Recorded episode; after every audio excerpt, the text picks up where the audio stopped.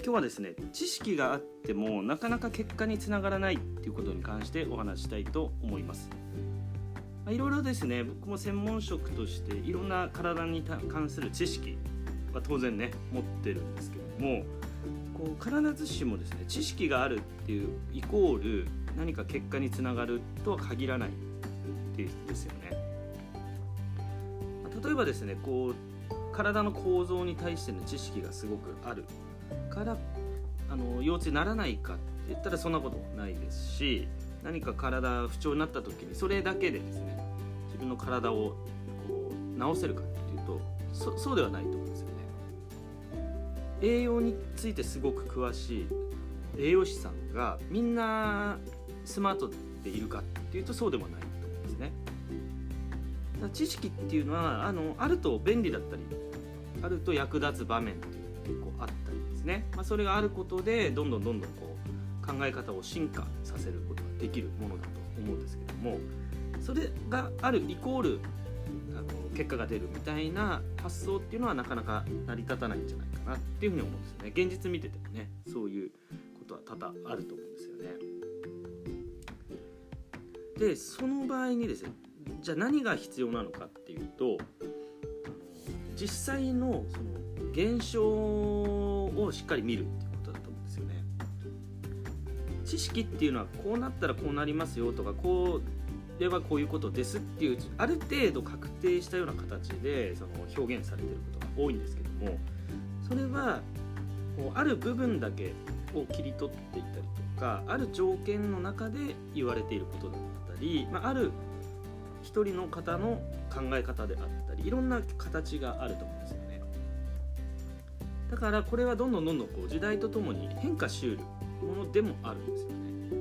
ある段階で、まあ、ある程度言われている多数派の意見っていうところが例えば教科書になった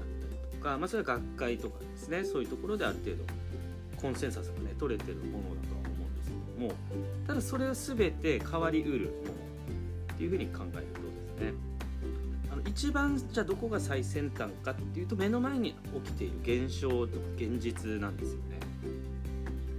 だから知識で考えてこうなるんじゃないかっていうことがあっても、実際そうならなかったとしたら、その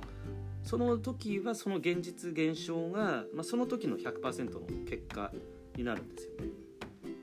でそれをですね、まあ、知識とちょっと矛盾する場合があったと思うんですけども、それをですね、知識を優先してしまうのか、その目の前の現実をもとにこう実際そこに合わせて考えていくかっていうの大きな分かれ道なんですよね。やっぱりこの現象からこう考えていくっていう、じゃあ次はどういうふうに考えれるんだろうかっていう、この、まあ、ある種答えのない形での考え方になるんですけども、それがですね、実際の現実を動かすためには非常に大事なんですよね。そもそも知識っていうの解釈だけでも変わっちゃうんですよ。同じ事実を事実というか同じあのことを述べていたとしても、それをどう解釈するかって場合によっては真逆の場合もあるんですよね。例えば炭水化物をあの取った方がいいとかね、取らない方がいいっていう、もうそこで分かれてしまいますよね。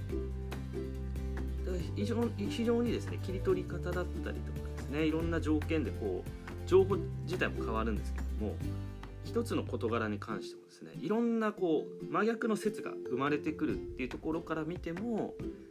まあ、いわゆるその確定したものっていうのはないっていうことは言えると思うんですよね。まあ、だからある意味知識っていうのは上手に利用するものだと思うんですね。こう悪用する方もいると思います。こういろいろですね、あの何か商品を売りたいときに